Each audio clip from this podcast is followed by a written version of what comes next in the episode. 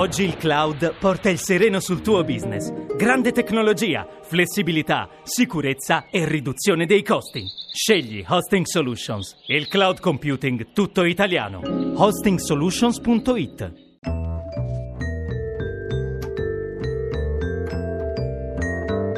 Buono a sapersi.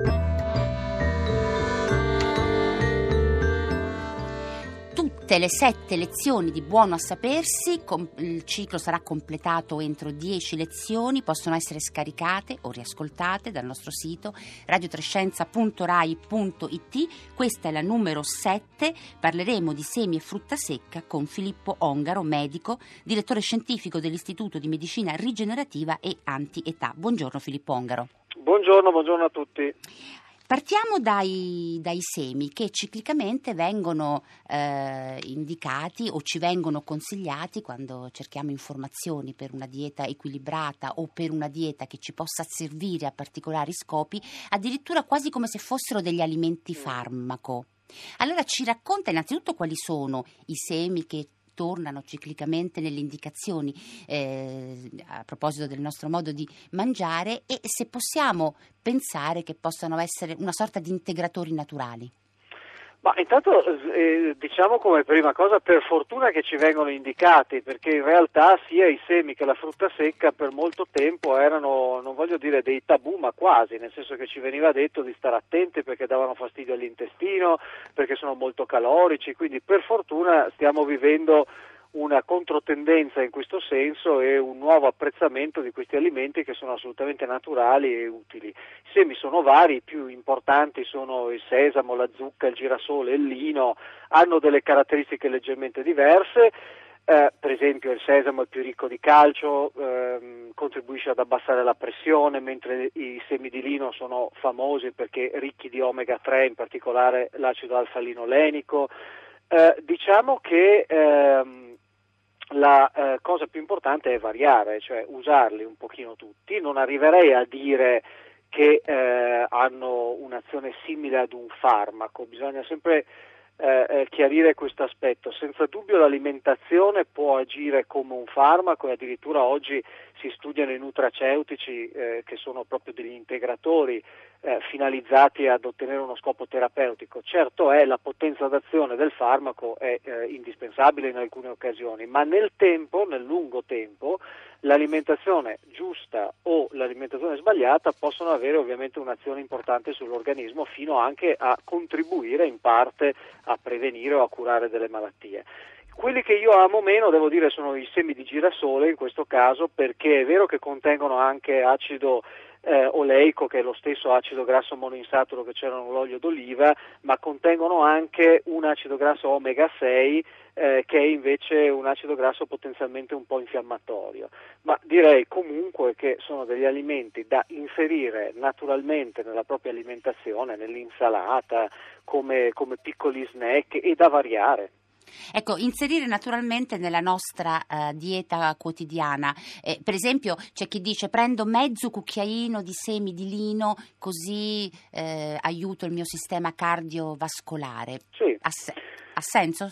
Ma ha, senso indubbiamente, io non sono del tutto d'accordo che i semi di lino, pur essendo ricchi di omega 3, siano eh, dei sostituti assoluti del grasso di pesce e lo spiego rapidamente. I dati più importanti sulla protezione cardiocircolatoria e non solo riguardano due acidi grassi eh, del gruppo omega 3 che sono l'acido icosa pentaenoico e docosa esoenoico che sono presenti nel grasso di pesce ma non sono presenti nei semi di lino. I semi di lino hanno un precursore diciamo così di questi due ma la capacità di trasformare questo precursore nei due composti attivi è del tutto individuale, dipende da eh, l'attività di alcuni enzimi che può essere molto presente in un soggetto o molto meno presente in un altro. Quindi io credo che vada benissimo utilizzarli, ma non vanno a sostituire in maniera eh, eh, diciamo automatica l'utilizzo invece del pesce grasso che tra l'altro fornisce anche proteine animali di buona qualità che hanno una loro importanza. Ecco, lei ha anticipato una domanda una considerazione dei nostri eh, ascoltatori perché ci chiedevano se per i vegetariani, coloro che non vogliono mangiare eh, proteine animali, non vogliono mangiare diciamo, gli animali, se appunto i semi di lino potessero essere un sostituto proprio per acquisire gli omega 3. Quindi un po' sì e un po' no. Beh, questo... eh, diciamo, per, ovviamente per chi fa questo tipo di scelta, certo, e sono importanti e quindi è eh, sicuramente meglio inserirli piuttosto che non inserirli, però da un punto di vista biochimico eh, non è esattamente la stessa azione. Insomma, possono esserci dei casi e dei soggetti che pur assumendo una buona quantità di eh, semi di lino o di olio di semi di lino non riescono però a usufruire dei due acidi grassi polinsaturi importanti che sono quelli che menzionavo prima che sono invece presenti in abbondanza nell'olio di pesce. Il sesamo tostato perde le sue caratteristiche nutrizionali, questo ce lo scrive un nostro ascoltatore ma non direi necessariamente, però la tostatura è un processo che eh, ovviamente non arricchisce di qualità l'alimento, eh, anzi no, è, è la temperatura e il processo di combustione in sé può portare anche a delle scorie che sono meno, meno salutari. Insomma. Filippo Ongaro, passiamo alla frutta secca e partiamo proprio, o la frutta essiccata, la frutta secca in guscio, sì. oppure la frutta che viene essiccata come le albicocche o come le prugne sì. o come le castagne. Allora partiamo proprio dalla, dal fatto che noi le consideriamo consideriamo molto caloriche e quindi spesso le dedi- dedichiamo le nostre attenzioni nei periodi di festa, quando ci concediamo delle eccedenze. E così sono molto caloriche e ci fanno ingrassare. Ma guardi, il discorso è, è, sempre molto più complicato che eh, piuttosto che vederlo monodimensionalmente con un alimento. Certamente sono dei cibi calorici, tra l'altro c'è una differenza, la frutta secca in guscio lipidica ha delle caratteristiche diverse dall'albicocca essiccata, no? questa per esempio è molto più ricca di zuccheri piuttosto che di grassi e un certo tipo di grassi è assolutamente utile per la nostra salute, quindi da questo punto di vista va fatta una distinzione.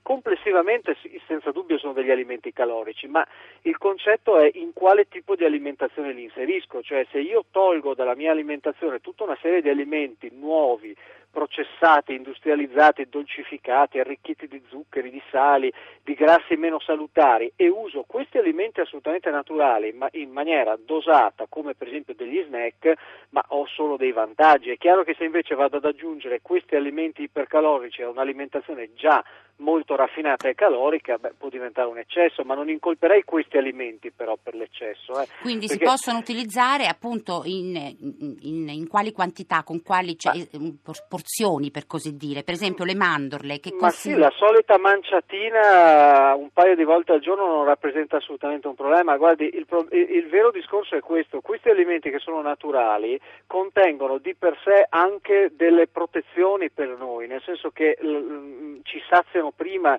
sono anche ricchi di fibra, è difficile veramente ingozzarsi in maniera smisurata con questi tipi di alimento, molto più facile farlo con un uh, pacchettino di merendine o di alimenti uh, processati o zuccherati o ricchi di sale che sono invece molto difficili da resistere.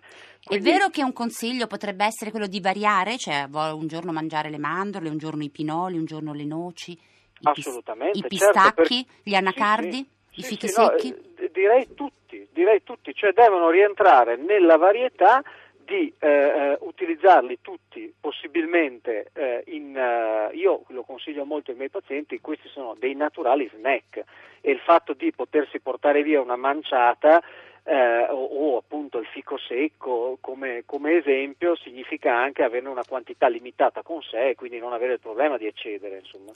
Filippo Ongaro, grazie per questa prima lezione che abbiamo dedicato a come usare, come inserire in modo equilibrato semi e frutta secca nella nostra dieta. Ricordo che Filippo Ongaro è, intanto è autore di un libro che si chiama Mangia che ti passa, eh, pubblicato eh, per PM ed è un medico, direttore scientifico dell'Istituto di Medicina Rigenerativa e Anti anti-età.